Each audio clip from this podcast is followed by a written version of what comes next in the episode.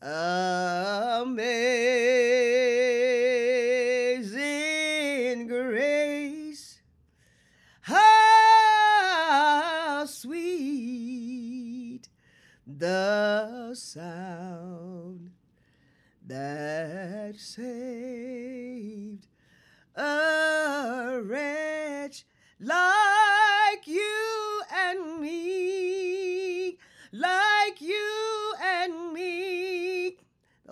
would say, For I once was lost, but thank God right now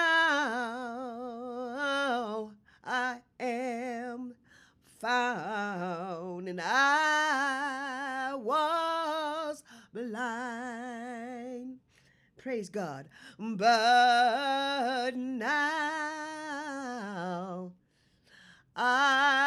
Can see.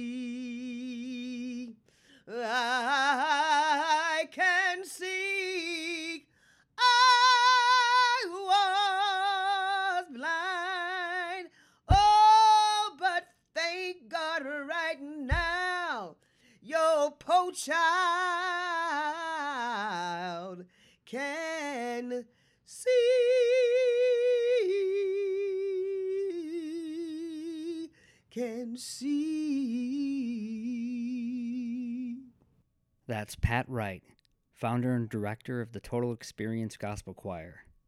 And this is the emerging future.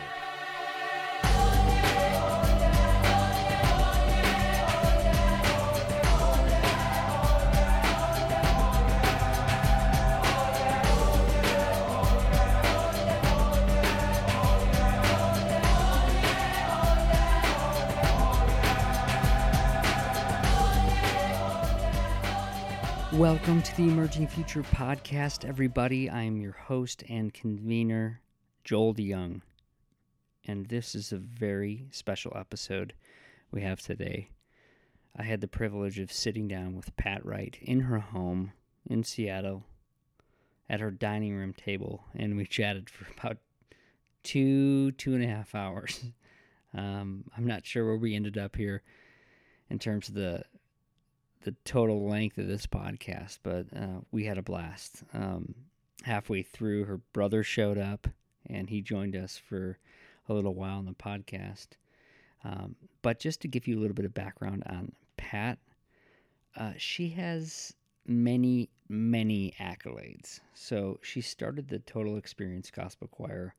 Um, she started singing when she was really, really young in her church. And so along the way, she sang either solo or with the choir uh, for many, many people. So her choir, the Total Experience Gospel Choir, has sung in 36 states, as well as Hawaii and Alaska. Oh, no, no, no, wait. It says 36 contiguous states, as well as Hawaii and Alaska. So that makes a total of 38 states. and they've performed on five continents and 28 countries. So that's one choir traveling all over the world and making an impact. In addition to that, the choir has won 150 different awards, all kinds of different recognitions. There's no way I have time to to name them all, but she's also sung with all these really really uh, famous people like Quincy Jones, Ray Charles, Michael Bolton, Michael Bolton, Pete Seeger. She actually was um, invited by Dave Matthews to record the backup vocals on one of his CDs. Um, three of her choir members have been on American Idol. Um, she sung. This is crazy. She's she sang at Jimi Hendrix's funeral. Yeah. Um, you remember the Seattle Supersonics? Yeah. Uh, sore subject here in Seattle, but uh, they're no longer uh, a basketball team, an NBA basketball team in Seattle. But uh, Pat Wright actually sung the national anthem at the first game that the Seattle Supersonics played in Seattle and at the last game that they played in Seattle. How about that? And she's played in all these all the major stadiums here in town. She sung um, she's done the Seahawks, she's done and in fact when I was talking to her um, prior to um, us getting together, she's like, "Oh, you're you, you can't get a hold of me between like six and seven o'clock tonight because I'm singing the national anthem for the Sounders game." oh, um, in addition to all of that, she has sung for three presidents, and a couple of them more than once. I mean, she is absolutely amazing and really has had some special experiences to sing for, you know, some of these famous people. And, you know, that's all. I mean, it is it is amazing, and Pat is an amazing person, and really, what I wanted to do with her is sit down and understand her story a little bit more and understand how she came to bring her gift in the world and um, a gift like Pat's there it often comes with with hardship because other people don't allow the gift to actually manifest itself in the world in a liberating way. And and by that I mean people people get jealous of it. And this is something that she actually talks about. And she she came across um, this this tension many times during her, her life where she had to overcome these different scenarios of jealousy and other people really trying to um, you know cannibalize on her work and uh, and not really allowing her to flourish in a way that is I don't even know how to put this, but not allowing her to just be Pat Wright and to flourish as the choir. So we get into some of the dynamics of the black church. We get into the dynamics of gentrification, um, racism, and her her journey. I mean, she she took a bus, and she'll talk about this all the way from from Texas to Seattle and in the thick of the whole civil rights movement and her experience on that bus is is really profound. And and so I, I encourage you to listen to this with just a heart of compassion you know for her and for her work. I'm extremely grateful for the for the time that she spent and for her willingness to just open up her heart and talk about all of the challenges because there's a lot to learn there. And the one thing that I really come away with is this story that seems to be congruent with people who, like Pat, have gift that they just need to get out in the world. And I and I and I think we all have this. I think we all have this gift. It for her, her gift came at a really really young age. So she she was you know really young when she knew that singing was her gift. But in order to bring that gift out in the world, in order to become her full human Pat Wright self, there were enormous obstacles that had to be overcome. And she really had the faith and the tenacity to bring that gift into the world, and the world is a better place for it. So I hope you enjoy this conversation, and I hope you learned something from it as I did. So join me and Pat at her dining room table and listen to her story. Here's Pat Wright.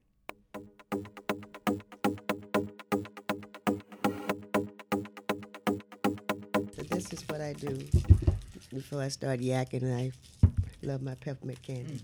As, it comes from uh, when I was a little girl. Uh-huh. There were eight kids in my family, and of course there are only four of us now. And my daddy was a carpenter, and he did quite well. And he also was a farmer. Mm-hmm. And we still have the 35 acres of land in Texas. You do. Yeah, What part of Texas? East Texas, a little town called Carthage. It's the gas capital of the of Texas. Okay. yes, it's the gas capital of Texas, because there are gas wells on all four sides, Mm-hmm. and it's still pumping. Wow. and after he get off work on Friday evenings, he'd always bring us a treat, and it was always peppermint candy.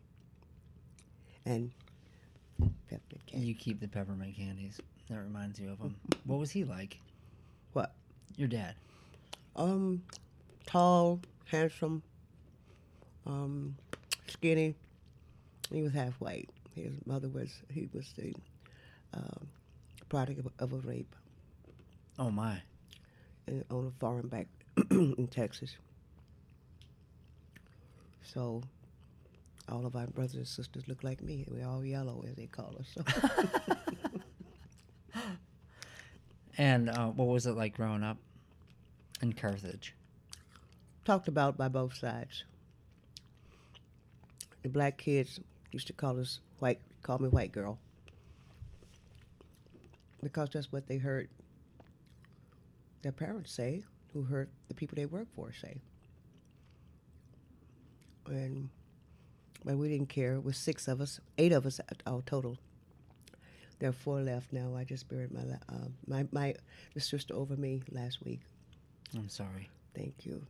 So I'm the oldest sister living at this point now. I have a, st- a half sister that lives in Renton. She's uh, 10 years older than I am. Okay. But um, of the six of us who were whole sisters and brothers, Mm-hmm. There's only four of us, uh, three of us left now. Was your sister um, living in Seattle? Yeah, she was the first African American to work for People's National Bank, which is now Chase. Really? Yes. Wow. Which is And, and I followed in her footsteps. I went to People's National Bank too. okay. hmm What did you do there? uh, back in the late 60s and worked for them up until the early 80s when they were swallowed up by Chase. Mm-hmm. And uh, then I decided it was time to retire from banking, Mm-hmm. and I did. And start getting into music.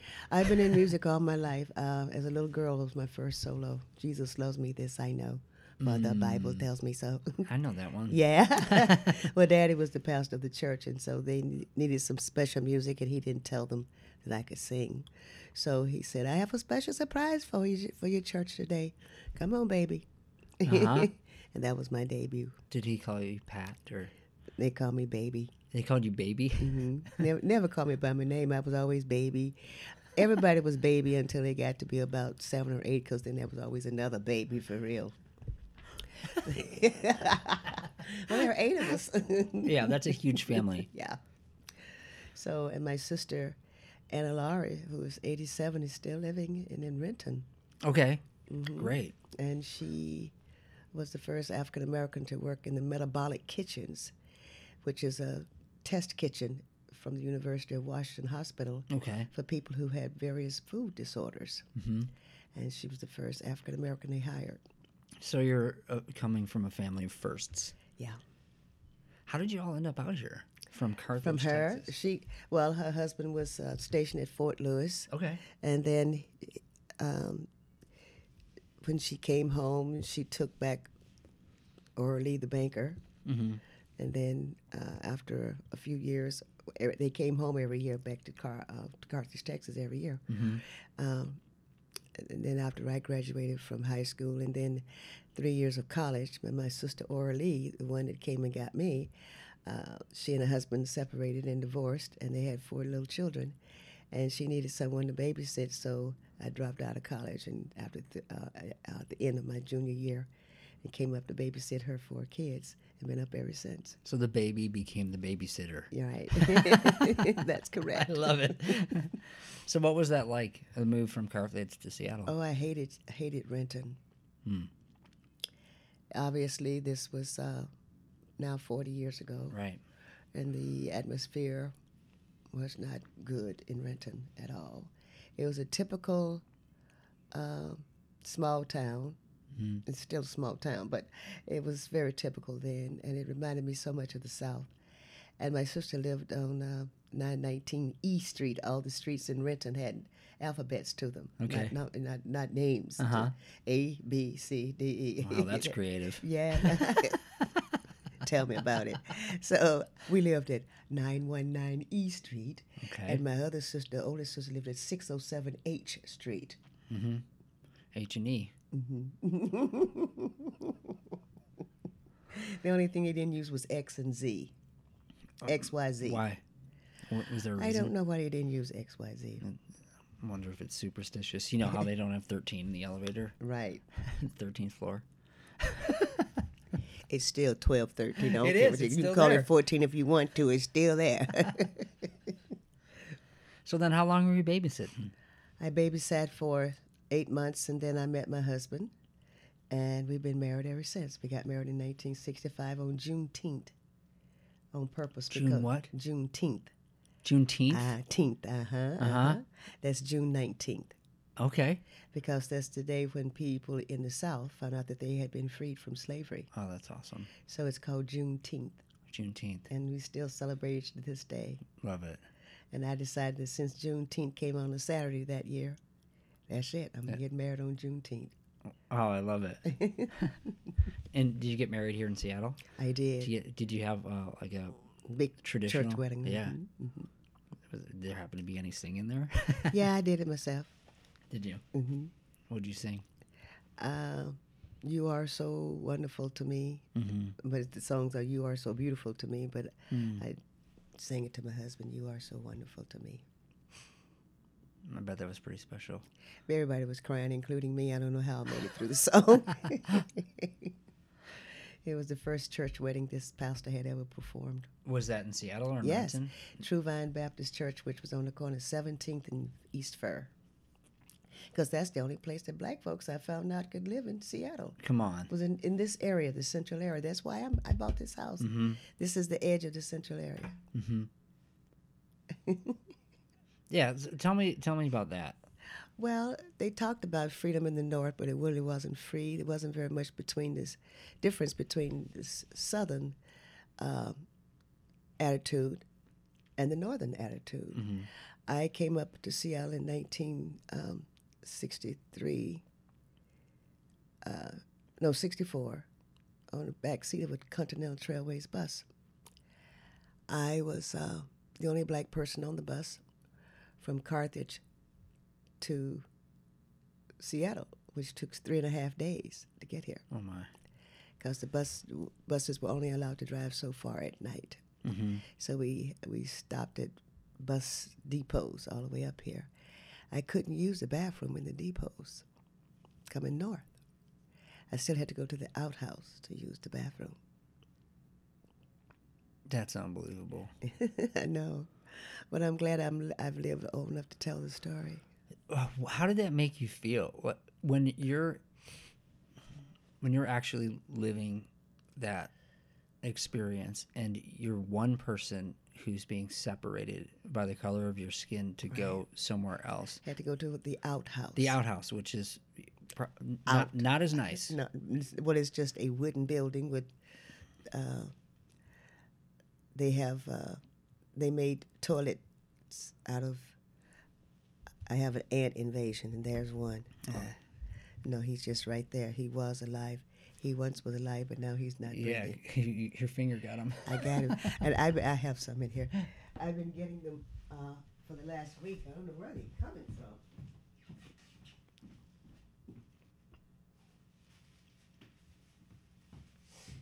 So I got on the back seat of the bus in Carthage, Texas, and I rode all the way three days, four, uh, four actual days and three nights on the back seat of a bus. Of the bus, Hmm. I couldn't use the bathroom on the bus So you were holding it, until we got to the next depot. and and then, then, you to get to the depot in the next city, which was 300 miles down the Come road. on. And then you'd go in there and you couldn't use the bathroom in there either. Had to go to the outhouse. And I did that for three days. Four days, actually, and three nights.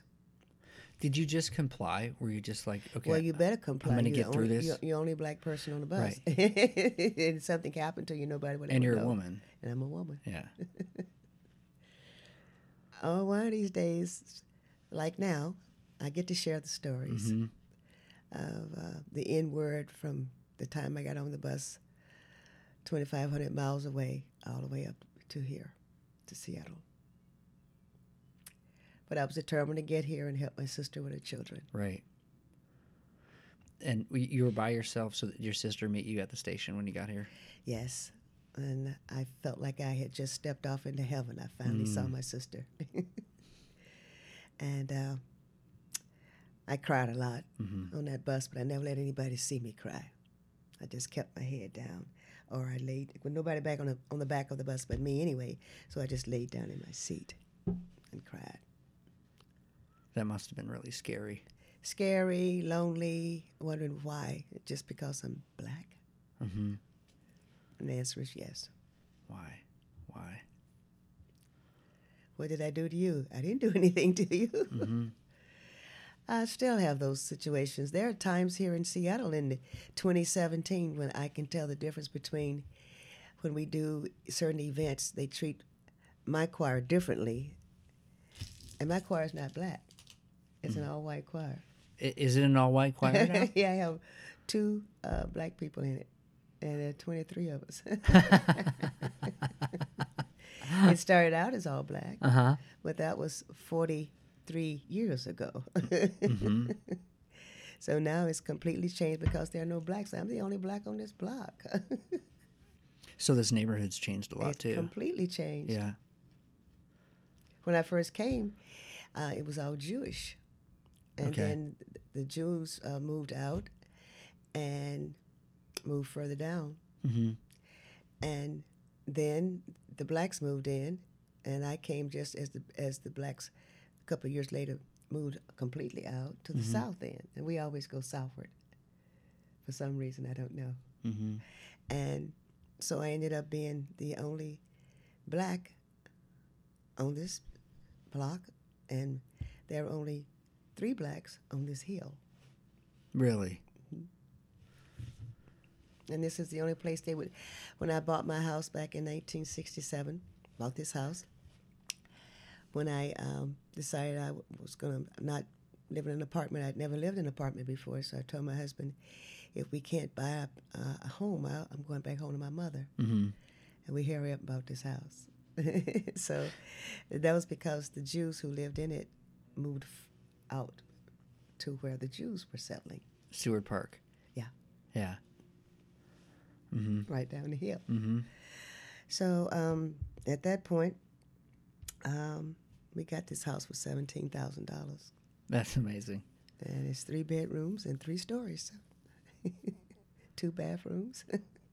All right, and now it's worth probably it's worth two, uh, half million, yeah, I bet it's a little bit that. more. That was that was two years ago. We had it, uh, Yeah, so it's worth more now. yeah, and the market's kind of accelerating again. Yes, yes.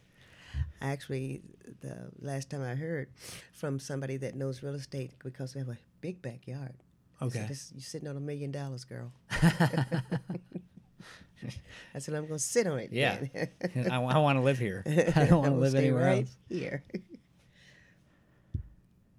So, when you were sitting on that bus, did you have any any music in your head that? That's the only place you could play it was in your head because they wouldn't let you play.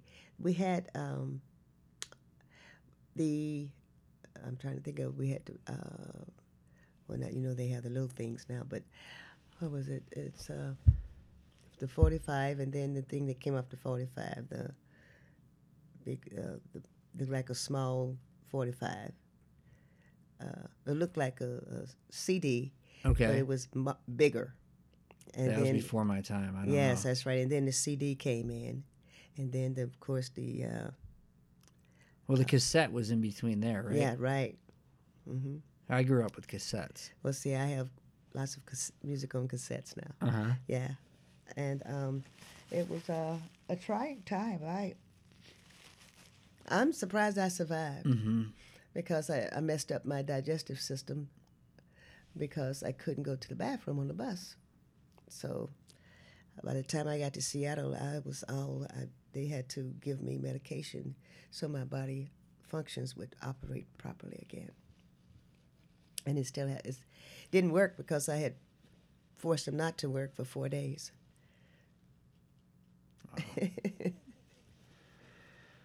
That's horrible. It is, but it was You life made then. I made it. But you made it. I did, and I'm 73 years old. and Thank y- God. you didn't just make it though. You came out of it yes, swinging yes, swinging with your voice. home runs. Uh-huh. and I have managed to sing for three living presidents: Obama, Clinton, and what's the last one? Bush? No, No. three Democrats. Well, who's Oh man, history lesson. Come on, who was it? Who was, what, it was it was before Clinton? Uh, yeah, right in between. All right, this is bad. We'll get back to this. Yeah, and uh, when they came to Seattle, I did the national anthem for them. And actually, uh, I did the national anthem for several times out on, on the field. Uh, uh, for major people who've come through Seattle, they've called me to do the national I anthem love it. for them. Yeah, That's got to be uh, yeah. a, just a, a great experience. It, it is a tremendous experience. You walk in and they- and they're looking for a, a mezzo soprano, you know. Right. Oh, no, not me. A short black woman. and I've seen people of very high stature just drop their head with tears. For, Oh, I wish I had cameras to oh, take that's it, the but best. I didn't. And um, sometimes um, they they could tell I was a gospel singer, Mm-hmm. and just by the tenure of my voice. and so um, they would. I've had several of them to come to me and say, "I felt like I was in church, and that was just a national anthem. I don't want to hear you sing a gospel song, because you'll have me bawling like a baby." Uh-huh. There is something about gospel music Yeah. that does that. yeah, it comes out of pain. Mm-hmm. Yeah, it's like a Yes. cry out. It is. Uh, it was uh, created by a gentleman by the name of Thomas A. Dorsey. His first major hit was "Precious Lord." Mm, love that song. Yeah, I do it a lot at funerals. Mm-hmm. I don't ever make it through it all the way through it though. Mm-hmm. I mean, I've been doing it for 50 years and I still can't sing it all the way through without crying. Mm. So he he was kind of the grandfather of gospel. yes, he was. He is the father and grandfather of music, of gospel music, Thomas A. Dorsey. And when when was that? Uh, he started out in the um, late 50s and he passed um, in the 90s. Mm-hmm. And his music les- legacy will live on forever. Mm-hmm. Yeah, that's the amazing thing about music these days. Yeah. Because you can you can write it, right? So you can transcribe the language Right. and you can record it. So it's Right. always going to be It's in always going to be there. And, And I was a disc jockey then. See, I was the gospel disc jockey for the black radio station, which was KYAC. and I did a lot of their uh, commercials all the time. And you'd hear me going, Thank you for listening to KYAC.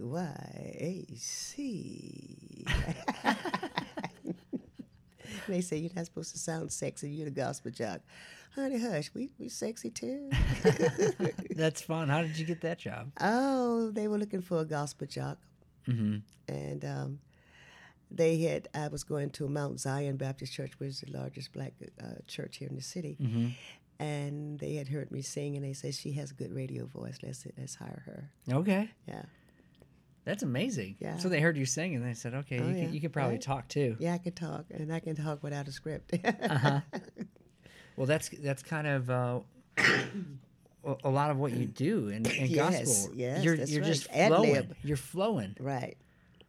Um, there's been this whole resurgence of that word Mm. in in neuroscience and trying to find the flow because Yeah. we've we've um, we've sort of locked into the prefrontal cortex of our brain, which is you know the the analytical, the thinking side, Yep. and we don't know how to quiet that. But when but when we can quiet that, then we come into this embodied experience of awareness Yes. and intelligence Yes. and something deeper than what we can touch. That's right.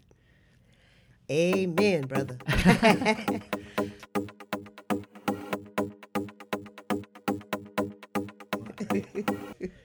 um, thinking about flow, you know, thinking about the flow in music, I have to imagine that. Well, you you you embody that like on a different level than most people do, and it's I think I see that as you know one of this these God given gifts that you have that that you've actually been able to notice enough to to follow it and and to actually share it with the rest of the world. And it's been hugely impactful. When you came to madrona with total experience and everybody opened their mouth at the same time and you know a lot of choirs are they sing but it it doesn't it doesn't come from um, I don't know. It's almost like there's a different quality to the total experience choir that I felt that was like a wall of of sound and that just hit me and and it almost like shook me in, in a way like woke me up and was just like whoa it, it was something so powerful and it's all of those voices together um, that's that's why I've loved singing in choirs too is Yeah. is just that connection um, can you can you talk to me about about the choir experience? Sure. Well, I came up here in 1963 um, from Carthage, Texas, but I had been doing choirs there since I was uh, 10 years old Mm-hmm. because I directed the children's choir in my father's church. And uh, I was just a kid. Wait, so you're directing the choir as a kid? Yeah. because I had the musical gift, as you said, it was God given. I never took music, voice lessons, or anything of that nature. but I'm a good imitator. Mm-hmm. uh, I listened to uh, Mahalia Jackson Uh huh. and uh, then a little later to Marian Anderson. And I'm not a soprano by mean, no, by no means, but I can hit four octaves. Wow. Yeah. Wow. I taught myself to do it. Huge range. Yeah, it's a huge range. Mhm. And I do it every now and then when I'm singing a gospel song Mhm. just to add extra feeling to the song. And um, it's worked these, well, I started singing when I was three and now I'm 73, so that's been working for seven years. That's amazing. yeah. I mean, to to be to have that that through line throughout your, Yeah, your en- right. entire life. That this is it, and this is why I'm here. Yes. And I know it's because my mother and father, my mother taught school, okay. and my father, of course, was a pastor of the church and a farmer. So I grew Mm-hmm. up on a farm, which we still have 35 acres in, in Texas. Um, it's just now it's pine trees, which makes pulpwood, which makes the paper that we use. Okay. And so every now and then they cut it down and take it to the market, and more papers made. Okay. but there really is no one there from my immediate family because my oldest sister lives in Renton and my brother lives in, in Florida. mm-hmm. And um, we just lost my, we buried my, my next oldest sister a week and a half ago. Mm-hmm. And that le- I'm next in line. And then there's one more, my brother, who's here in Seattle, and he's um, musician as well. Oh, is he? He plays bass guitar. No way. Yeah. Does he ever play with your choir? yeah, he's Yeah. 10 years younger than I am. Uh huh. and um, he's um, musically inclined too. None of us have never taken music or anything like that. We just came out of our mama doing what we're doing. And then you taught yourself how to play piano. I taught myself to play the piano. Um, My favorite key is F. okay. It's it's in the medium range where I can hit high notes and I can hit very low notes. Yeah, found it. found it. so how did the choir start? uh, I was I started at Franklin High School Okay. 19, in 1973. um, they had the bel canto choir, which was the the choir, high school choir, Mm-hmm. and they did all the, the anthems and, and the great Mozart type stuff. Mm-hmm. And the black kids wouldn't join it, but they'd walk up and down the hall singing. Hmm. And so what happened, the counselor there heard them singing in the hallway, Yeah. and she decided that they really did need to have some place to um, express themselves musically Mm-hmm. in a contained situation. And uh, there was nothing for them to do except walk the halls and sing and dance, and they would just do it in the halls. Mm-hmm. So she had heard me sing at Mount Zion Baptist Church, and she approached me and asked me if I would consider coming to Franklin High School to start a gospel choir. This is in a public school now, Wow. and it's a separation of church and state. Mm-hmm. Well, I said to her, if they'll have me, I'll do it. And sure enough, the principal, Mr. Uh, Hannah Walt, was the principal at that time. She had spoken with him, and he said, let's give it a try. These kids have too much talent not to use it. Oh, they used it in church, but Yeah. they couldn't use it in the school because there was no way, nobody there to tame it, so to speak. Mm-hmm. What does tame it mean? Name it. But anyway, Control this. Oh, that's what that meant. Uh-huh. it didn't work. uh-uh. So what, as the as the kids say nowadays, what had happened was, um, the same lady convinced the principal of Franklin High School to at least give me a try, Okay. and he did. And he found himself standing outside the music room door listening to that gospel choir. Yeah, he liked it. He loved it. Yeah. And, and so, and I appreciate him very much to this day. He's gone on, but Uh-huh. I appreciate him. Um, he had he had faith in me in, in the gift, and at, at Franklin High School Gospel Choir was awesome, man. Really? Ooh, because you get talent from all over the community going to Franklin High School. Uh-huh. And then some of the white kids joined it too. And then the Asian kids started coming and joining it as well. We had about 60 kids in that choir when it first started. And then, of course, some of the other teachers of other races said that it was against the law. And they uh, prevail upon the powers that be. And they fin- didn't, didn't ask me to come back after the third year. Come on. No, that's what happened. And so uh, I asked the pastor of Mount Zion, who was Reverend Dr. Samuel Berry McKinney at the time, who's still living, by the way. You should get a story from him.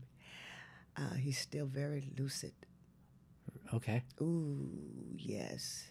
He can give you facts Mm. that he lived because he's in his late 80s, early 90s, I think now. He, where's he, does he live in the neighborhood?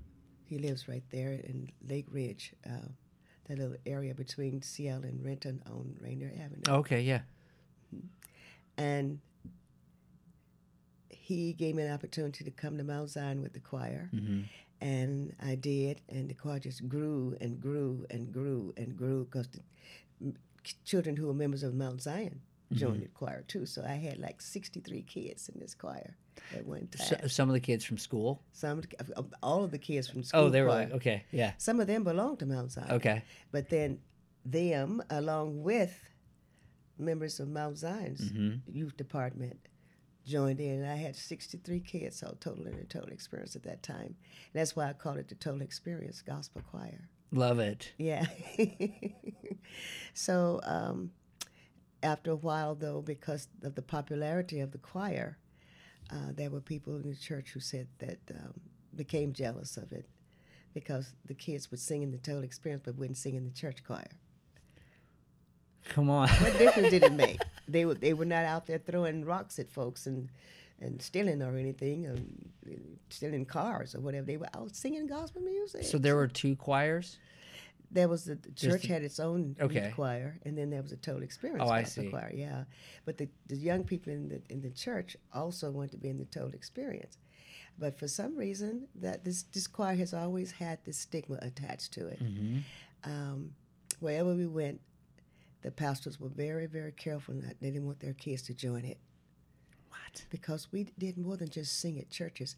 I decided that these kids needed to be exposed to the world. Mm-hmm. We started traveling, my man. We we washed cars, And so chicken dinner sales, had chicken dinner sales right out of this kitchen right here at my home.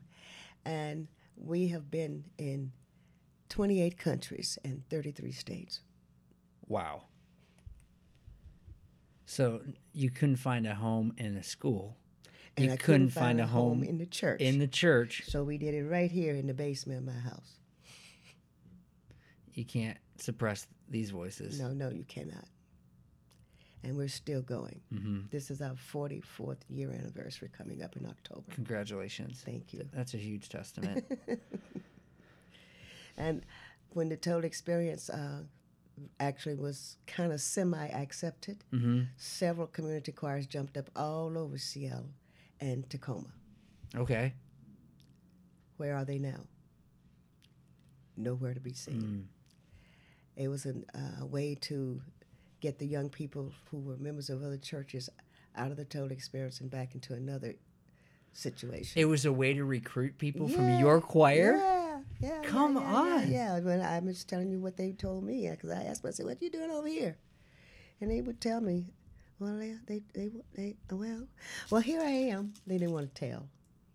Well, here I I am. but here I am. Well, You knew what was going oh, on. Oh, on. I knew what was going on, I, and I was on the radio too, and that was so the the total experience got a lot of publicity on my show. I was on for four hours every Sunday, from six to ten. That's great. and that went on, went on for seven years. Okay. So- So then you got some momentum going yeah. and you started traveling. Yes. How, how are people finding out about this outside of Seattle? Um, word of mouth, Mm-hmm. because we didn't have all the stuff we have nowadays. Grassroots. Yes, grassroots spread the word. Uh-huh. and uh, so we ended up our first major tour uh, was in 1966 down to California. Okay. We sang in Portland on the way down, and we sang um, in several cities in California. The big one, of course, being Los Angeles, and then the the king of gospel music, the Reverend James Cleveland, heard the Total Experience Gospel Choir, and we went to his church in in Los Angeles. Huge church. Uh huh. Wow, standing room only. Must have been a good seven or eight hundred people there, Ooh. And uh, we, we we wrecked that church. I love it. I love it. Uh, uh, Do you remember any of the songs you sang? Uh, yeah, th- there was a group that came out. Um, Edwin Hawkins singers, the Old Happy Day people. Mm-hmm. Oh, Old happy day. That was him. Yeah, Yeah. that's that's. Uh, and we went to their church, and um, James Cleveland was there, and he heard the choir, and he invited us down to his church in Los Angeles, Mhm. and we were on our way then. That's the king of gospel Ah. music, James Cleveland. Thomas A. Dorsey was the founder. Reverend Dr. James Cleveland was the king. I love it. that was a happy day. Yeah, it was a happy day.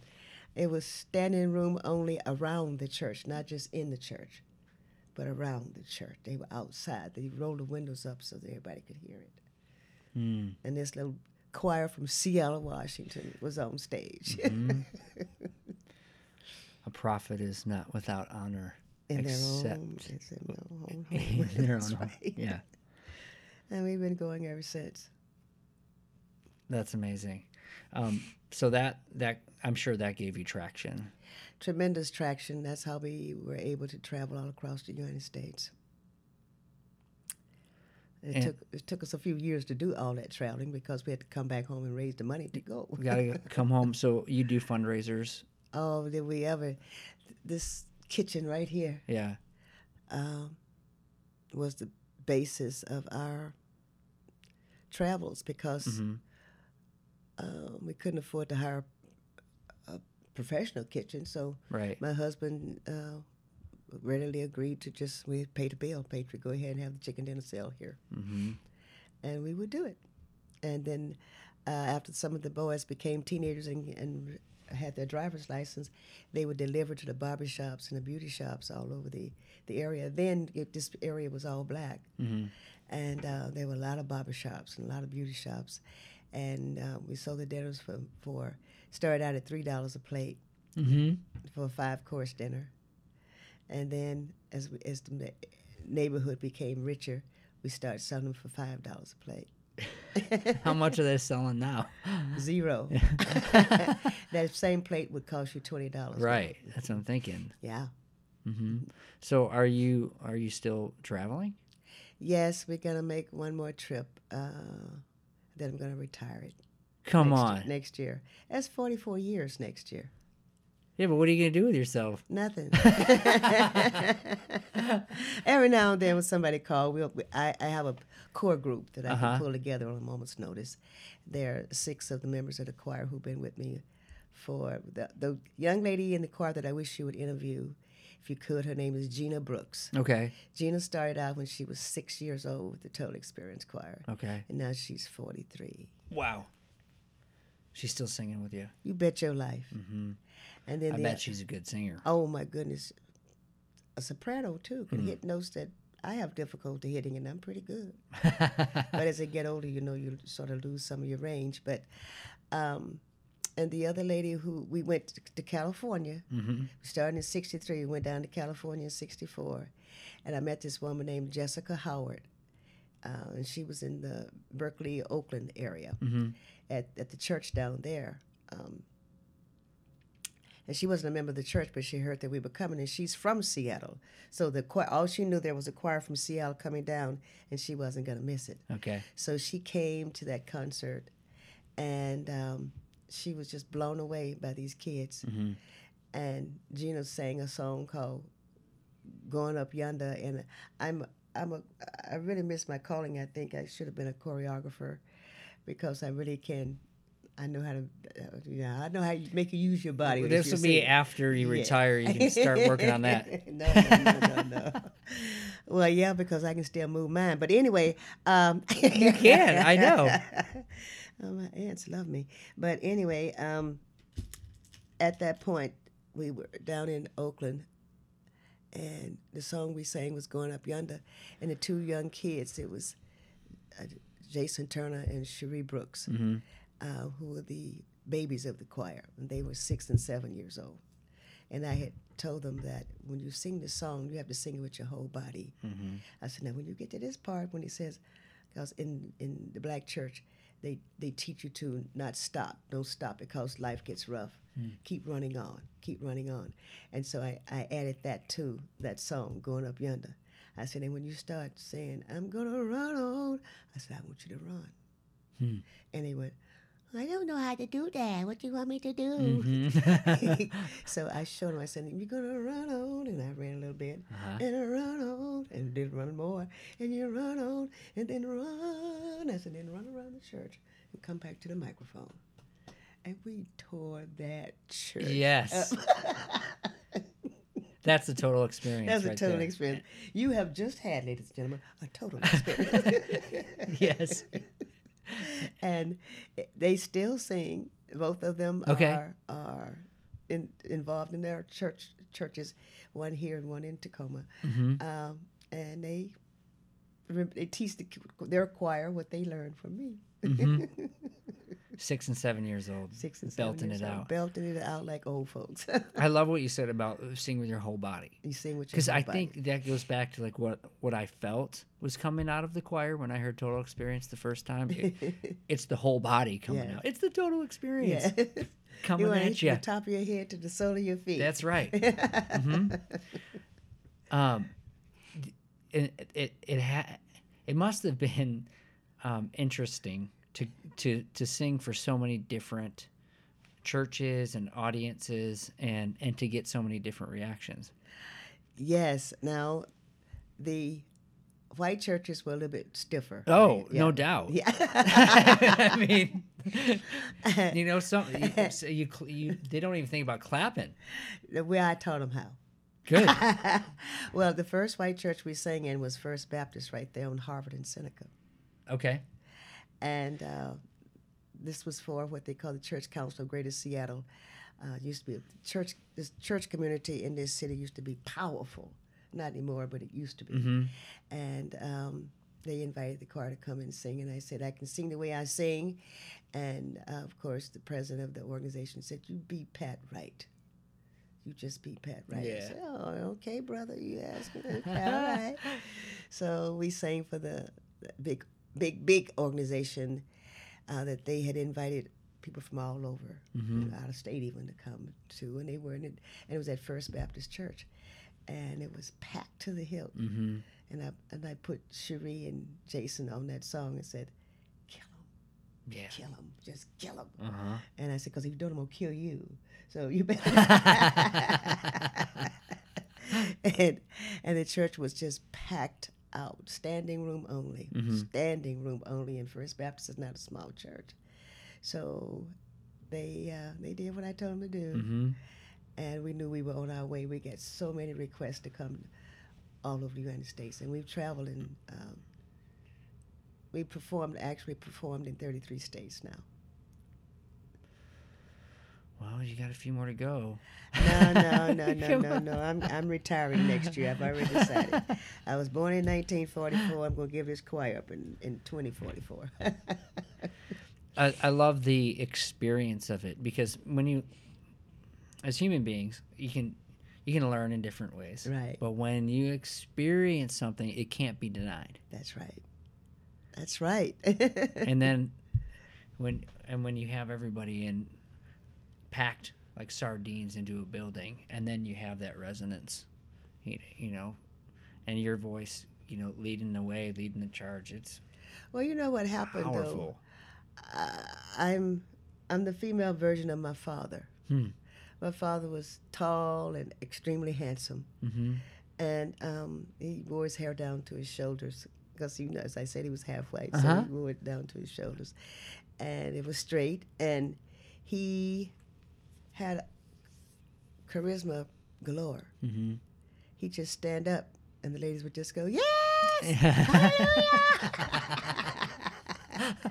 and he had this big smile like yours, and you could see all 32, Yeah. including his tonsils doing that. You know, I love it. And um, he just stand up and smile. And my my youngest brother, who lives here in Seattle, is the spitting image of my father. oh no way He doesn't even know my father because he died when he was very young. wow So I'm gonna show you a picture of yeah my father i'd love to see one he was I- and I tell him stories about daddy because he doesn't know. Okay, Haru, where are you?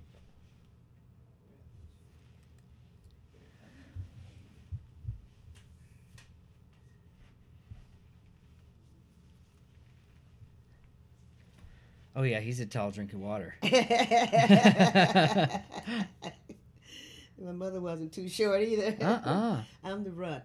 I'm the only one that's that's that's that's right on the ground. i definitely see you and her yes. mm-hmm.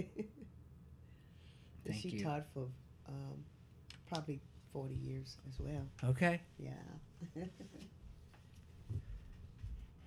Wasn't afraid of anything. She just, if she wanted to do something, she did it. Didn't let anybody stop her, and I guess that's where I got mine from.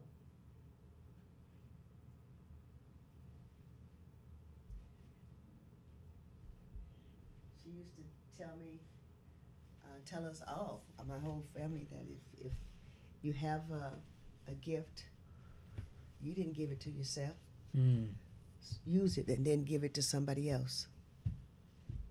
oh can you say that again You didn't give that gift you have to yourself. It was given by God. Now you share it and give it to somebody else. and that's what we do. yeah that's what you've been doing Yeah. Mhm. My brother, who's never had a guitar lesson in his life, is one heck of a guitarist. Oh, yeah? That's amazing. Where do you think that comes from? We've been in church all of our life, so everything that you can possibly think of that you can do in church. Administratively, he's the administrative assistant for a big church here Uh-huh. in Seattle. Uh, not assistant, he is the administrator. Okay. Administrator, uh, which is just right down the road a few blocks. Um, he can do it all. He's a bassist. Mm-hmm. Play the heck out of that bass. The bass kind of holds it together. Yeah. Never had a bass lesson in his life. You get that bass and that drum, and that's all you need. Well, my, my, my brother plays the drum too. He does. Yeah. Well, if you can play the bass, you, well, you have rhythm. yeah. So he plays the bass and the drum. Mm-hmm. So, do you do you wake up every morning and think about music? No, I think about thanking God that I can actually wake up and see the next day. Mm-hmm. And then, normally, this is unusual for me not to have uh, a gig to go to. Uh huh. Uh, Have you been pretty busy lately? Oh, yeah, I'm still busy, but I'm saying no more, more now than I used to. Uh huh. There's um, a big event coming up on. That's not it. I thought that may have been it. That's not it. Yes, it is. This is it. Might be interested in coming. You, you may have that. Thank you. So, Gospel Fest 2017 Yeah. at New Hope hmm is coming up. Yeah. It's Saturday night. It's a competition. It's going to Urban Impact. Yeah. I know Urban Impact. hmm So you're still doing some. Well, they're trying to get me to. the total experience is going to be first on program. I told myself I don't go and stay at these long programs anymore. There you go. no, the hit it, quit it, I'm gone. The requirement is yes, put me on first. put me on first, and then I'm going home. so, can I ask you? Um, I want to ask you what some words mean to you. Okay. So, first, what what is gospel mean to you? The word gospel means the good news of Jesus Christ, and that's what it means to me. I have a pacemaker. Oh, I didn't know that. Yes, um, I was pronounced dead in 2002. What? The, the hits just keep on coming. I mean, you've overcome so much. yes. I was singing. The next thing I knew, when I came to, I was in at what is now Swedish, but it was Providence Hospital. Okay. And they didn't think they could revive me. But here I am. You're not just here. You're fully coherent Yeah, and, and you're coherent. belting it out. Yeah, I'm still belting it out. I was singing, and the next thing I knew, I woke up at Providence Hospital. You woke up in the hospital. How long were you in the hospital? Four days. Um, That's when they put the pacemaker in. so they put a pacemaker in, and then they let you go four days later. hmm Did you take it easy? No. I cannot tell a lie. Uh-huh. like Abraham Lincoln, I cannot tell a lie. No, I, I didn't. I knew that, that he had left me here for a specific reason, and I believed that it was to take his message everywhere. I became more involved than I had before. Mm-hmm. And that's when I started traveling overseas and all that kind of stuff. Oh, then you just ramped it up. You Oh, yeah, accelerated the whole sure. thing. Yeah, that's right. That's right. If you can't hold, you can't keep up, then get, keep out. I'm, I'm still here. and um, we just fundraise, fundraise, Mm-hmm. fundraise, and went everywhere we need to go. I'm, I'm tired of traveling, though. I'm not going to do much traveling anymore. hmm So gospel is the good news. Gospel is the good news of Jesus Christ, and I felt like it was uh, that's all I'd ever been exposed to. Then because I was made to, now because I want to. Mm-hmm. Uh, well, now started at least 15 years ago because I must do it. Mm-hmm. It's a driving force inside me. It's it's something that you can't not do. It's something that I can't not do. Mm-hmm. And I will not even try. I'll just do it. Well, and, and just listening to your story, there were so many things that could have been the thing that made you throw up your hands and go, "All right, well, that's it." Yes. The bus ride, Yes. the school, Yes. the church, Yes. the pacemaker, Yes. still going. Still going. I'm, as they say, the Energizer Bunny. Ah. Takes a licking and keep on ticking. That's right. and even being put down by my own community. I have to tell you the truth. what do you mean? Yeah, let's hear this. I, am going to tell you the truth. That's what you're here for, right? Uh huh. I've been put out of a lot of places that I never understood why. And then I later found out it was just pure jealousy. Hmm. I didn't, I've, I've never had any money. Mm-hmm. Uh, I, my basic career was in banking, Okay. and bankers, tellers don't make money. You handle thousands upon thousands of dollars a day, but you better not touch it Wow. illegally, uh, you're in, in jail. so Mhm. I, I don't like small places. so Uh-huh. that cell is too small for me. so um, I eventually just, it was a lot of work. And then I started getting a lot of work to s- come and sing here, come and sing there, come and sing there. And I knew that I didn't have enough vacation time. And I decided I'm going to quit uh, banking and just travel with the choir. Yeah. And that's what I'm doing Mm-hmm. and it's fun. I never know what the next adventure is going to be, and I like that. I do too. Um, so what about the community? You've had these multiple experiences. Oh man, This is really interesting because I feel like this is this is um, this is not unique to um, the story of somebody actually following through with living out their gift in the world. There's always some major resistance to it, yes, and but then there are these breakthrough moments. yes, It's kind of that archetypal universal human journey. If if you're engaging the journey, but the difference is this is supposed to be church. This is the place of encouragement. mm-hmm, This is in a place of yes, you can, baby, go ahead. mm-hmm, We, we got your back. mm-hmm. No, the choir is almost forty-four years old. We still meet with resistance. From organized churches and choirs in our own community. Mm-hmm. This shocked me. This this program coming up shocked me. Why? Mainly because some of the same people who were behind it, um, some of the people who helped to cast me out Hmm. or attempt to cast me out. Mm-hmm. But I wasn't going to let anybody call strike three on me. Mm-mm. No, no, no, no, no. You can give me four balls, and I'm gonna walk. but there will be no strike three. Mm. Not until God calls me. Hmm. Then that's strike three. And ain't nobody got that power but Him. So, every time I get something across the plate, it's a ball, Hmm. not a strike.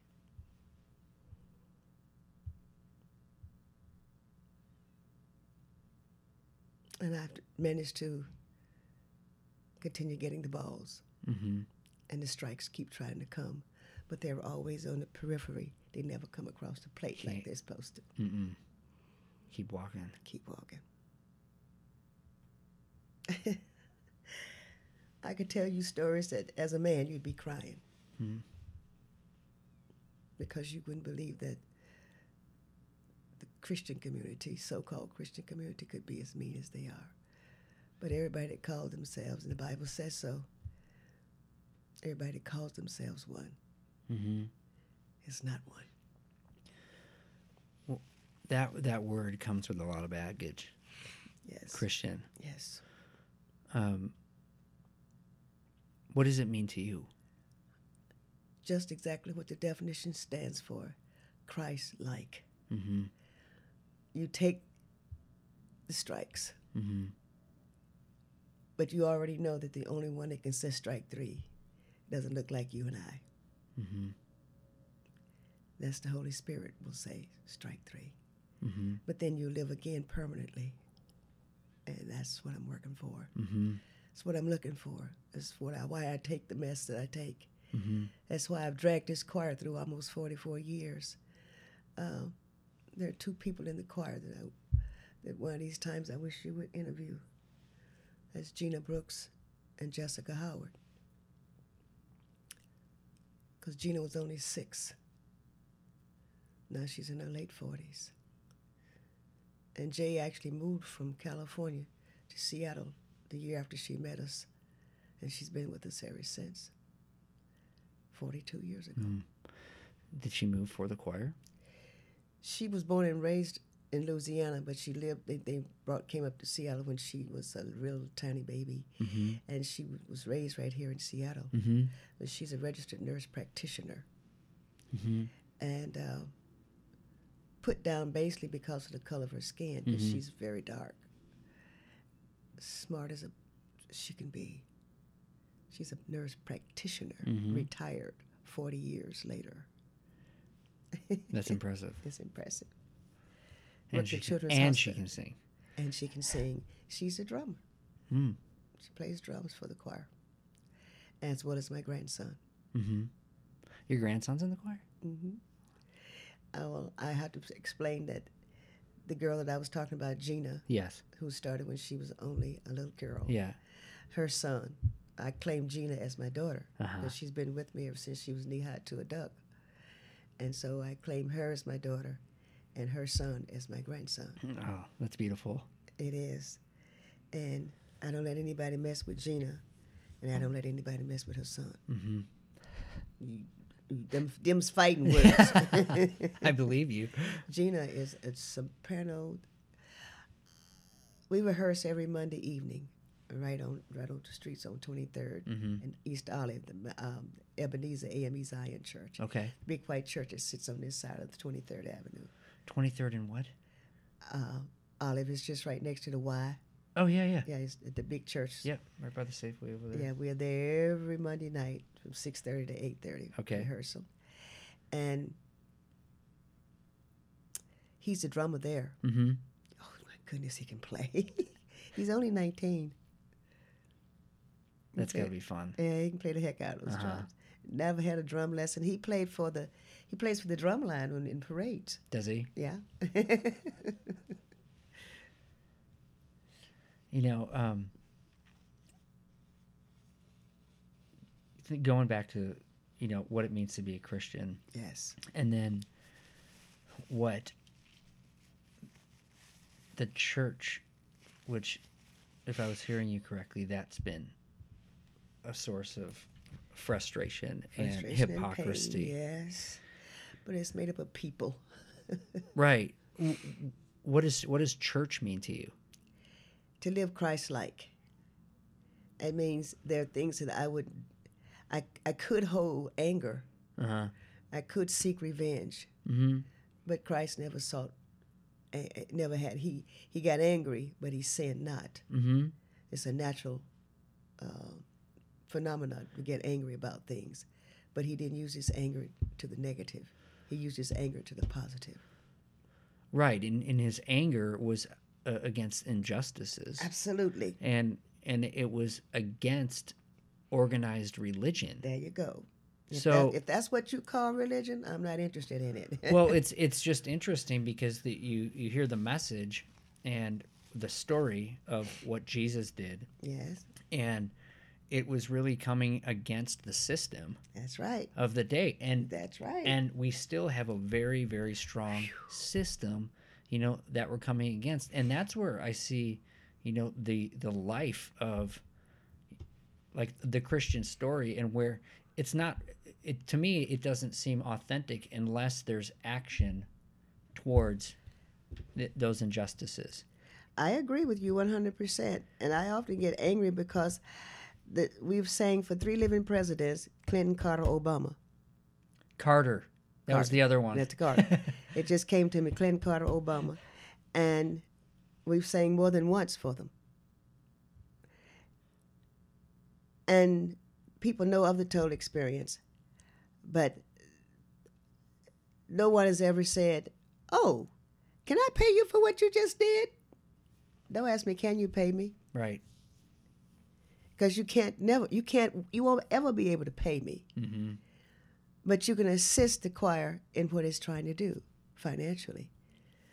And so i'd like to be able to do a, an appreciation for my my musicians who stood by me through all of this. Right. i can't do it. Yeah. and i don't have the money to do it. Hmm but i want to show them thank you. Hmm i want to show jay thank you i want to show lou thank you i want to show martell thank you hmm I want to show Domino thank you. Uh, it's a four piece band. hmm And they've been through the same things I've been through. Yeah. I can't do it. I don't have any, the wherewithal to do it. And that wouldn't be true if we were rock and roll or rhythm and blues. because every time you perform, you get paid. Mm-hmm. I can't charge the churches. I can't charge the whatever. Can't charge the weddings, and I can't charge the funerals, and I can't. I wouldn't even think of doing any of that. Mm-hmm. But every now and then, everybody deserves a thank you, Mm-hmm. and that's what I want to do for them. Yeah. They've stood with by me through thick and thin, and believe you me, it's been much more thick than it has been thin. Mm-hmm. That's interesting because that's not what people see. I know, and that's no. I'm not going to let them see it. Yeah. But no. we're being honest today. Yeah. Sometimes I go on that stage, and it's because I have had to use the music to, to lift me up. Yep. Mm-hmm. It's like the more you give your gift, the, Yes. the more you get back inside. Yes. I got an ant invasion in here today. I don't know, little rascal. You're not getting away. I'm, I got you this time. Got you, nah, Got you. Little convention. There's a. They're, they're coming in through the window. There's one on my laptop.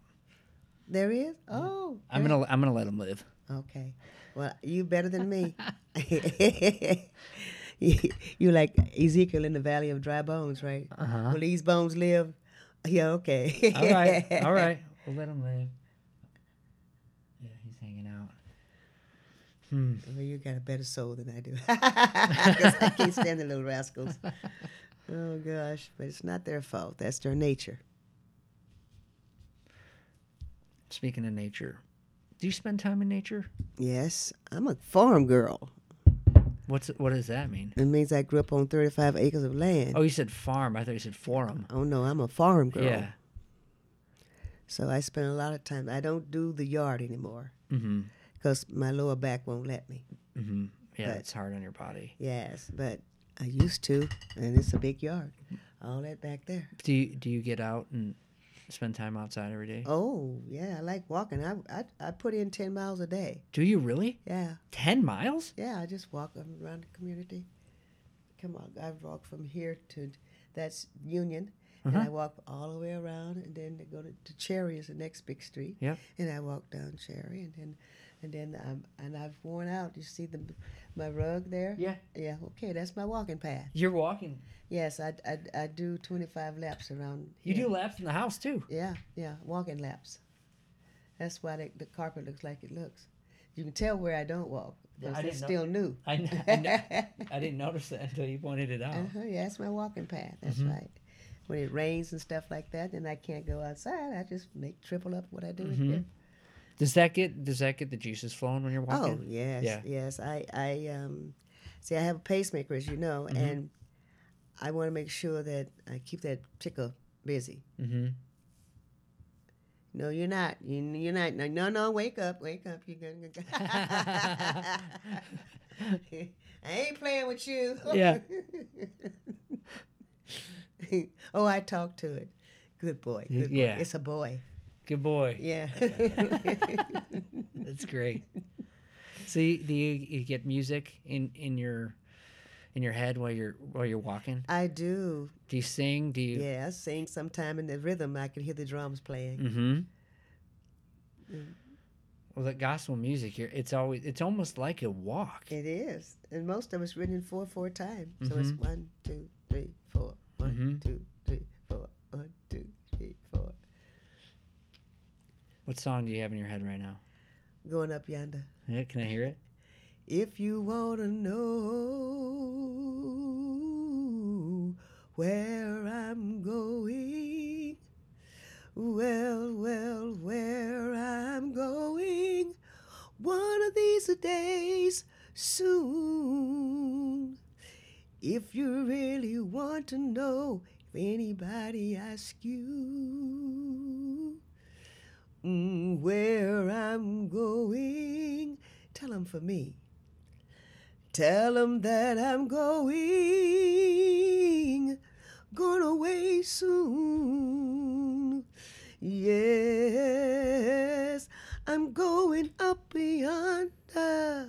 Mm, Yeah, yeah, I'm going to a place. Mm, mm, I'm going up yonder just to be with my Lord. Oh, oh, I'm going up yonder. Yeah, yes, I'm going up yonder. Mm, mm, I'm going up yonder to be with my Lord. Oh, oh yes, yes.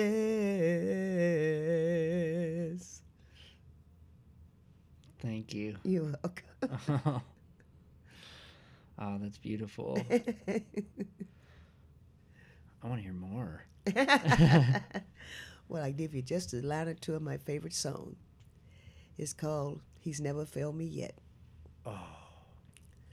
I don't know what the future holds, and I don't even know about today.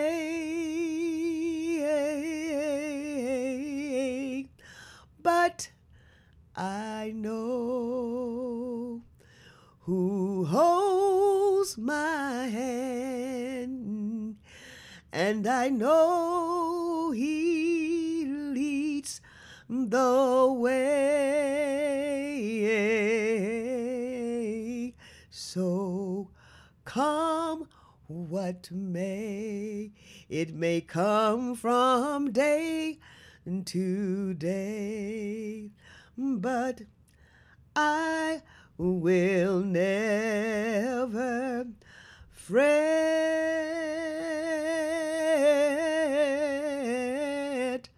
for the Lord has always been good to me, and He has never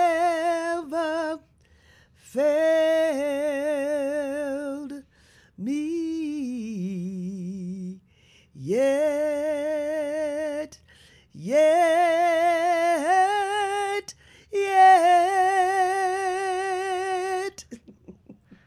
That's true. That's so true. yes. Mm, thank you. You're welcome.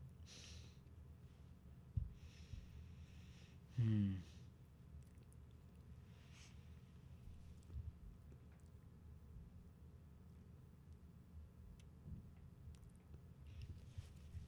I have a couple quotes Okay. that I wanted to just share with you, and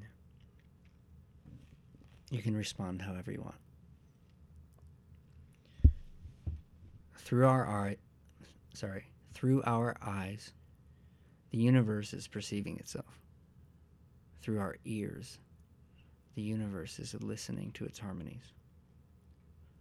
We are the witnesses through which the universe becomes conscious of its glory, of its magnificence. It's pretty biblical. In the black church, we say, We are his mouth, we are his eyes, we are his ears, we are his feet. Be careful and thoughtful Hmm. where you place them.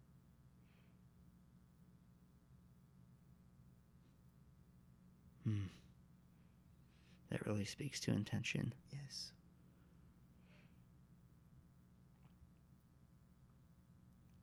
That was A- Alan Watts. Um,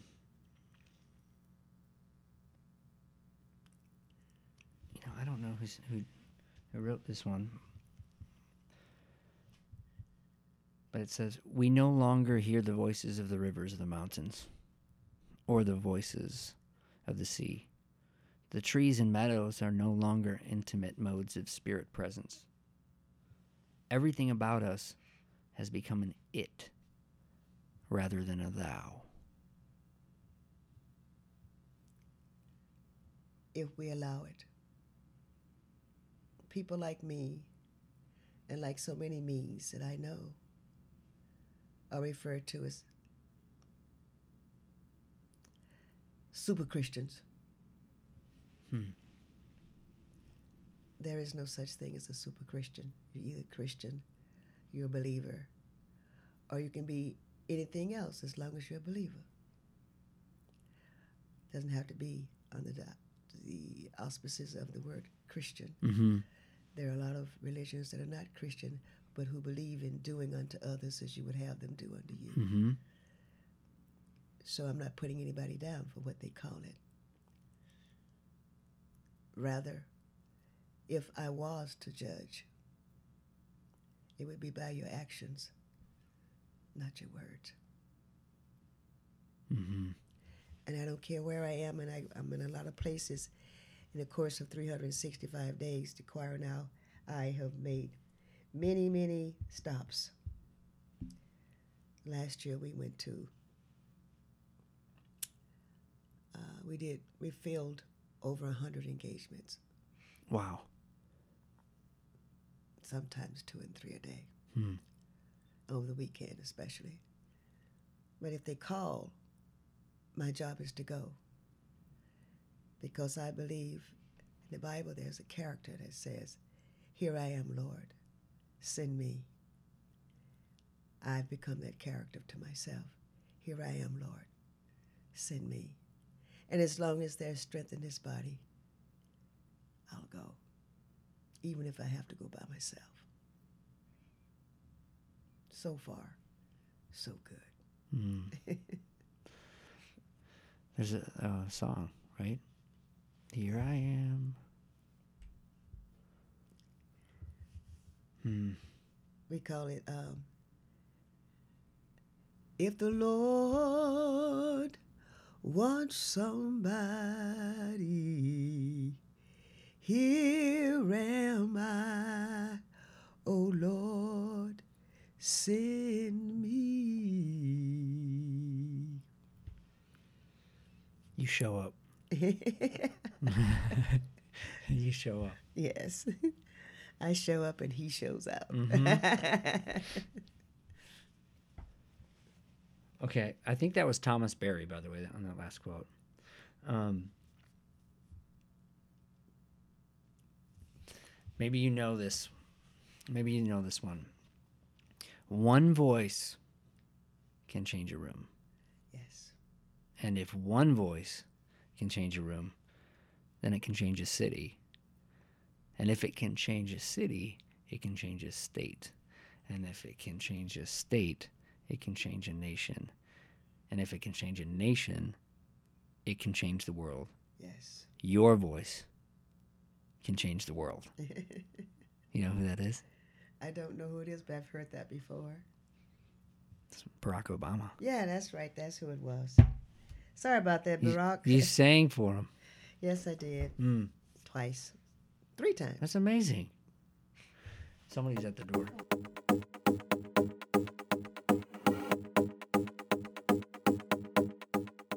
Hey, we're still going here. Yeah. And Oh, now and now we've got Gregory.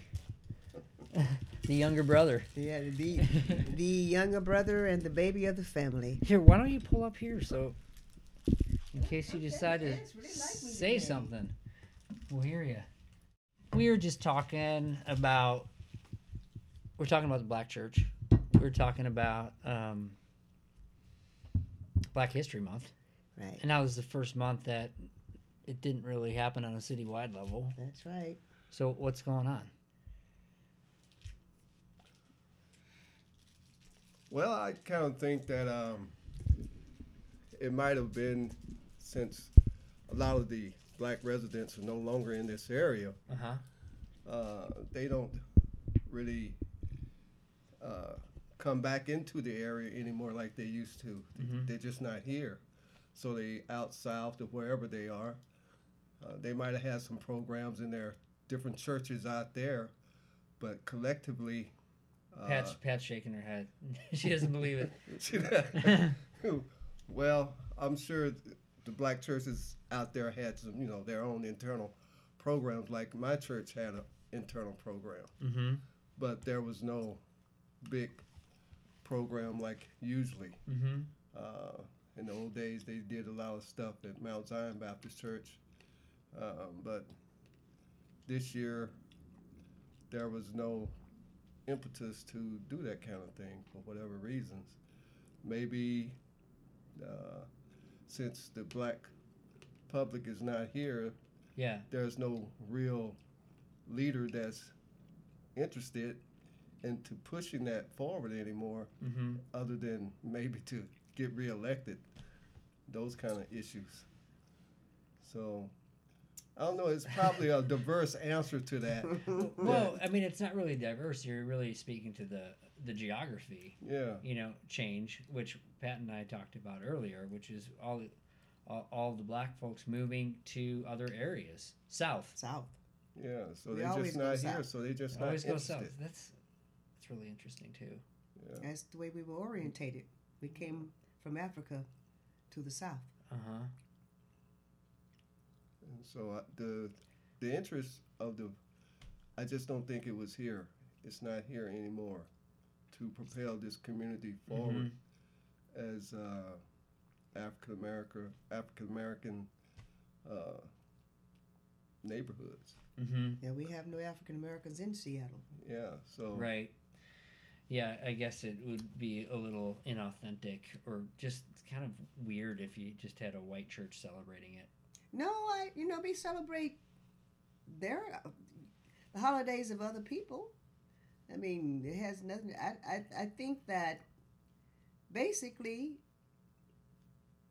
when we had Black History Yeah. and we had um, Martin Luther King celebrations and that kind of stuff, the- Yeah. the, audience would always be pretty pretty much half and half. Uh huh. But the element, as my brother said, of people who were in front of it. Reverend McKinney was very influential Yeah. in both the black and white community. We haven't had another Reverend McKinney to step up to the plate Mm-hmm. yet, and we probably never will have.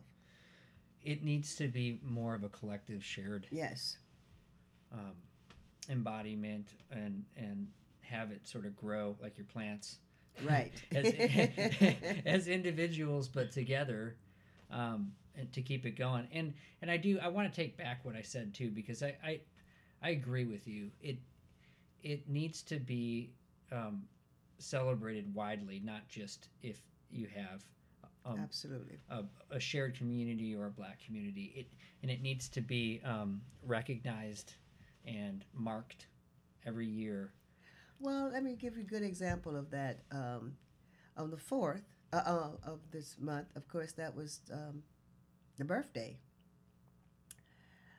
Uh, and they had it out in the Martin Luther King Park on- Uh-huh. on Martin Luther King Way.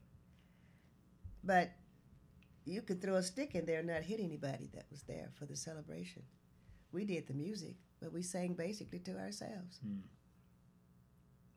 You know, another point I would like to bring out as we was talking about uh, Mount Zion and Reverend McKinney. yeah Um, the, the whole movement has always been, the black movement has always come from the church. Mm-hmm. yeah And uh, now our black churches don't have the memberships like they used to. right and maybe the mindsets of some of the leaders in the black churches as pastors don't have the mindset to push forward as some of the old leaders did in the past. Mhm.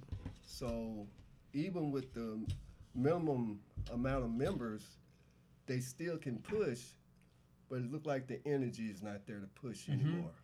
And uh, maybe, uh, well, I can't speak to them why, but they they are in the position of leadership, so people will listen to somebody who's giving them uh, good information. yeah Unless it's a female. Well, that needs to change too. I think though what we're talking about is, I mean, it's really in line with what I'm interested in for the Emerging Future podcast. We're seeing change, right? And we're seeing we're seeing institutions change. We're talking about the church right now. The church has been it was a it was a thriving place for the the black community. It was a Mhm. place where that community was safe and could express themselves Unless you're a woman. unless you're a woman. unless and that's exactly it. I, there's no other way I can. I can't dress it up. Uh huh. If you're a female, I pastored for 12 years in this city, Mm-hmm. and we had a very uh, wonderful, thriving church. And eventually, they decided to raise the rent, and we knew that we couldn't afford to pay the rent that they were charging us, because they wanted to put a store in it, in the building, in in that space. I had fixed Come it up. on. I had used my own personal money and fixed it up. It was very, very nice inside. It's right there on on um, Martin Luther King and Mhm. Cherry. And it seemed as though the fact that I was female, my community did not support it. I had mostly white members there, white and and members mixed race. Uh huh. And just because I was female, my own community would not support me. And that's the, the only reason the Total Experience Gospel Choir is making it to 44 years is because I pushed like heck. Uh huh.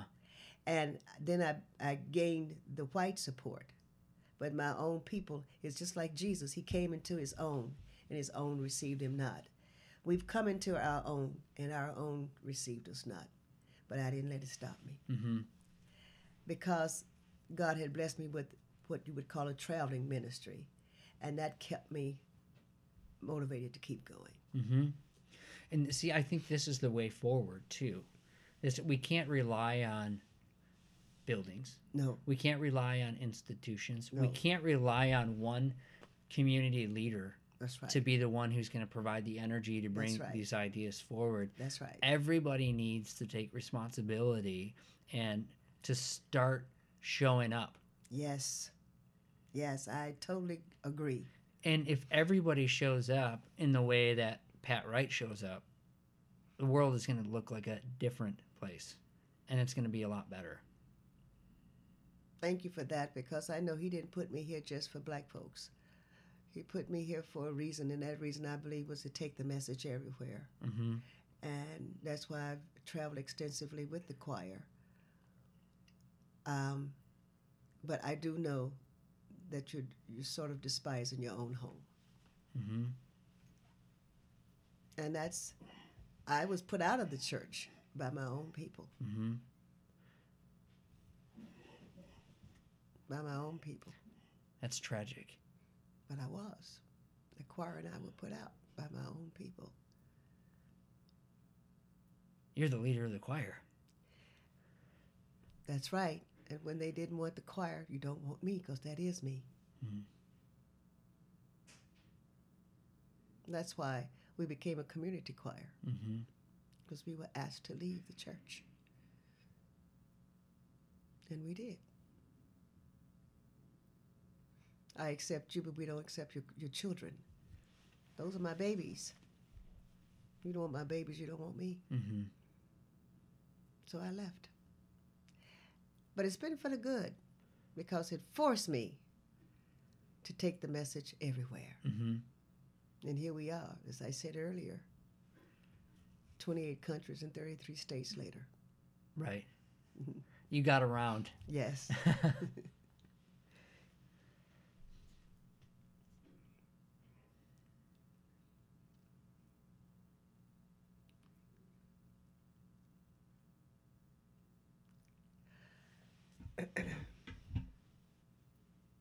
it's been a difficult but satisfying journey.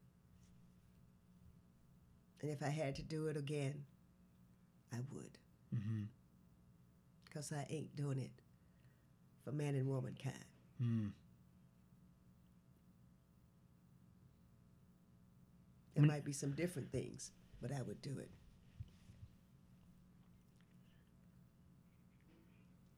That's that's really inspiring because you've you took you took the gift and you shared it. Yes. Tell you the truth, I was afraid not to.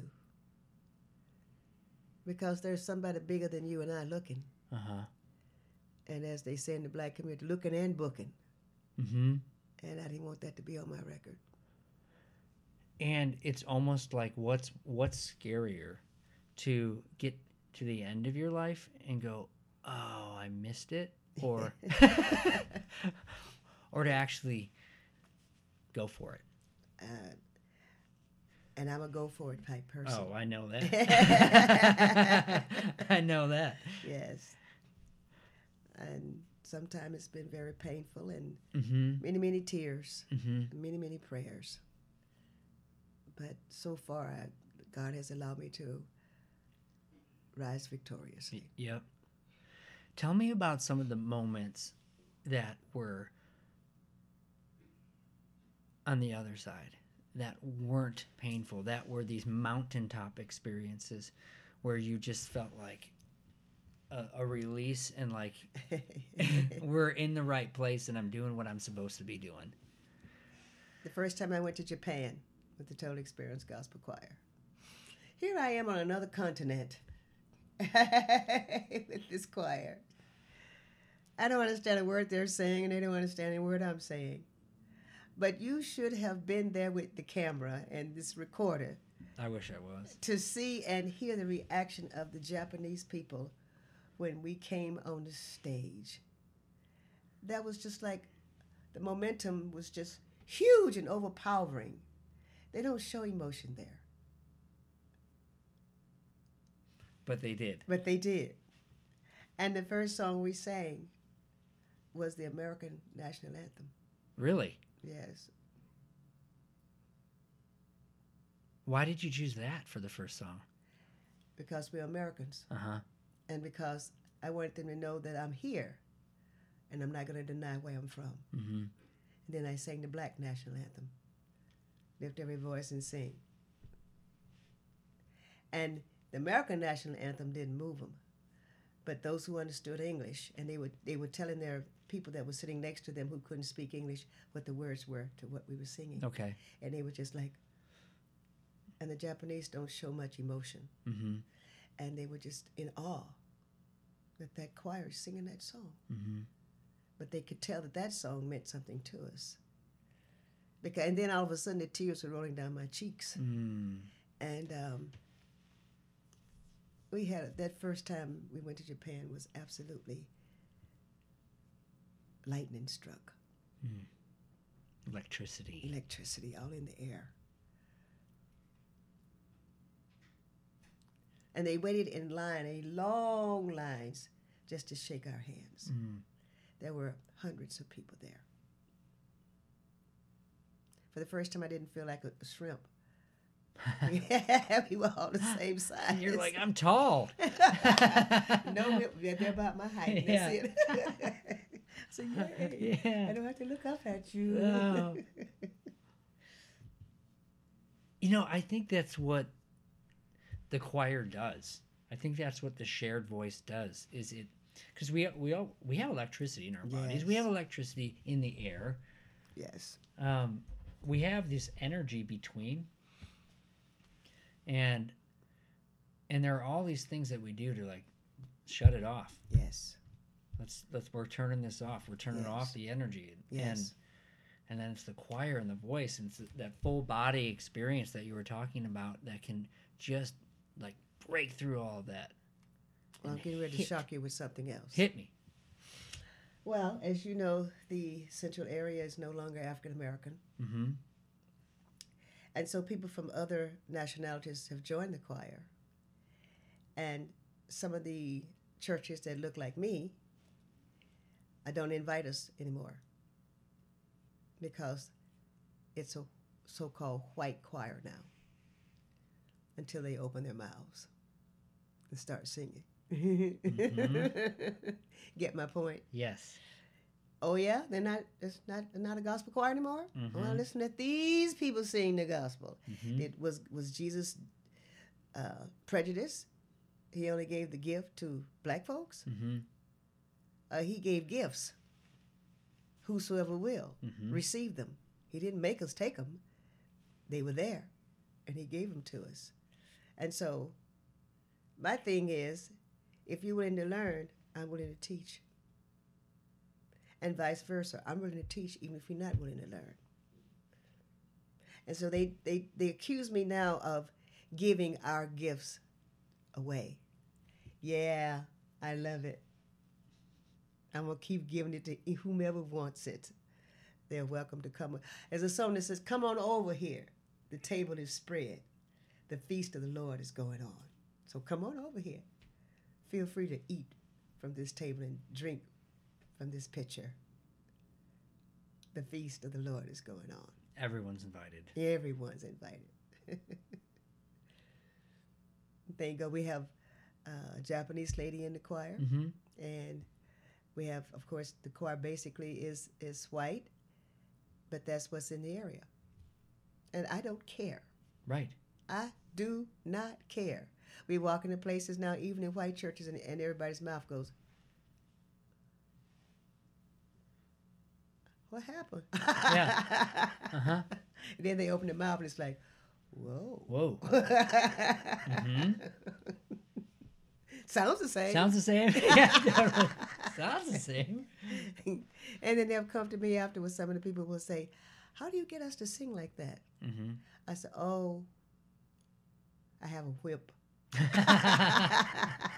and they laugh and they say, Well, they sure sound good. I Yeah. said, Well, thank you. Just come to practice. Just come to practice. You're welcome to come. Just come. It's an open door practice. Anybody can walk in the door, and, and people do every Monday night, and they Mhm. sit there and listen, and then when they get ready to go, they go. Yeah. You know, it's it's it's because we sing loud, so you can hear us with the door open. You can hear us all down Twenty Third. That's great. Man, I would love to get my kids out there. you break them. Well, they're they're shy. Oh, they, Well, because I, take them sometimes early uh huh, to to come up into the choir Yeah. at Madrona, yeah. and and they'll they'll just sit in the seats. You know, they're not quite ready, so it's hard. How old are they? 11, 10, 6, and 2. Oh, oh. I want the two year old. You want the two year old? Yeah. He's starting to sing. You know what he requests? Um, he in the car. He says, "Dad, I want to hear uh, "Peace Like a River." oh.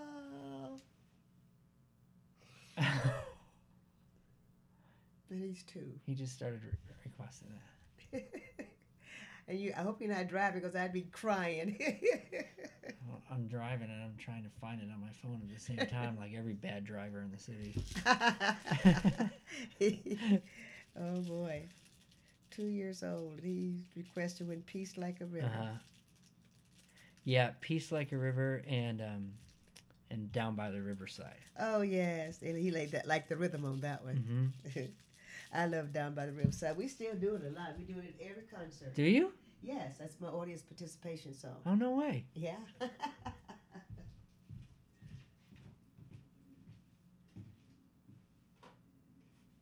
Because I, I tell I tell the audience every time we do a concert, I said, "You think I came to entertain you? It's your turn to entertain me."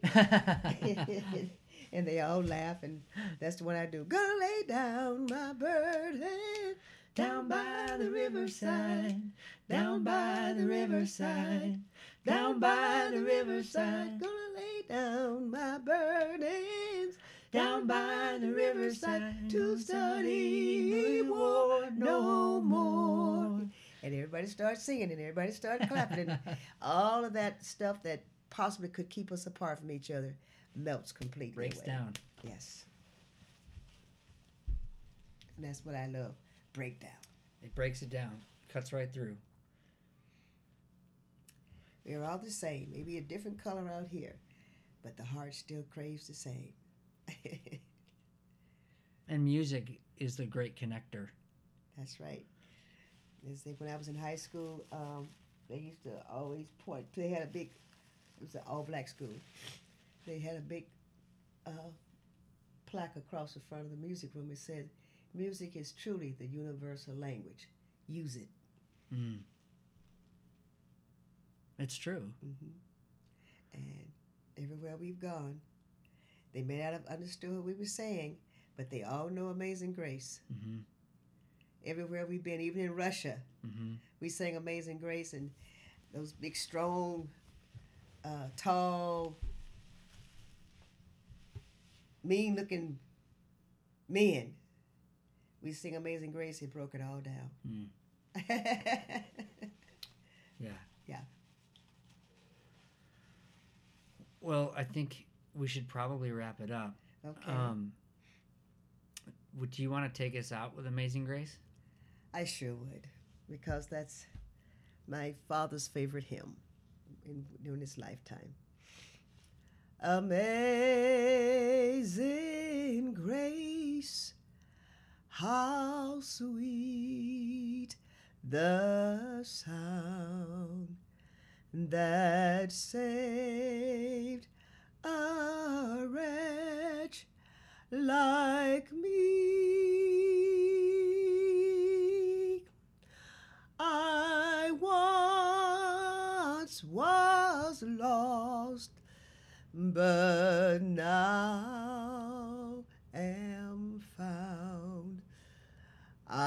was blind, but now I see. Now that's basically the way it's written. Mm-hmm. But in a black church, it goes like this Amazing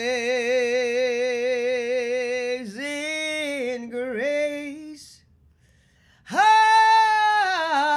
sweet the sound that saved a wretch like you and me, like you and me.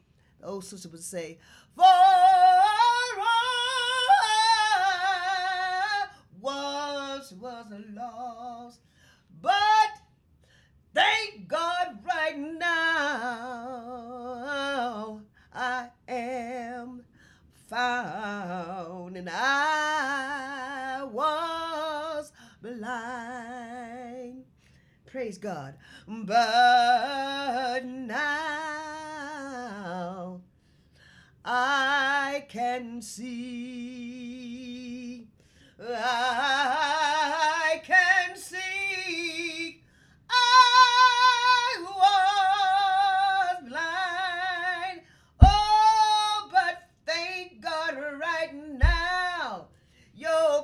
child can see.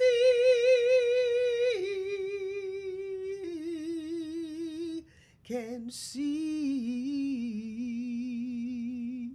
Yeah.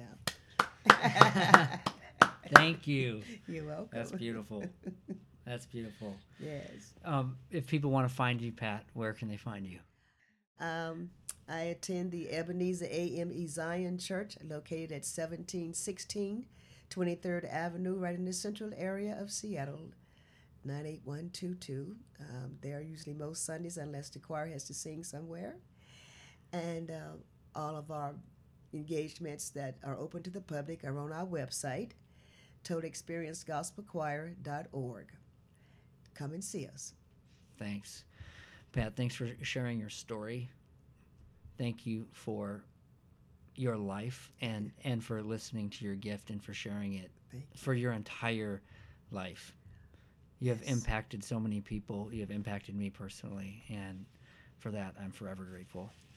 Thank you. Thank you.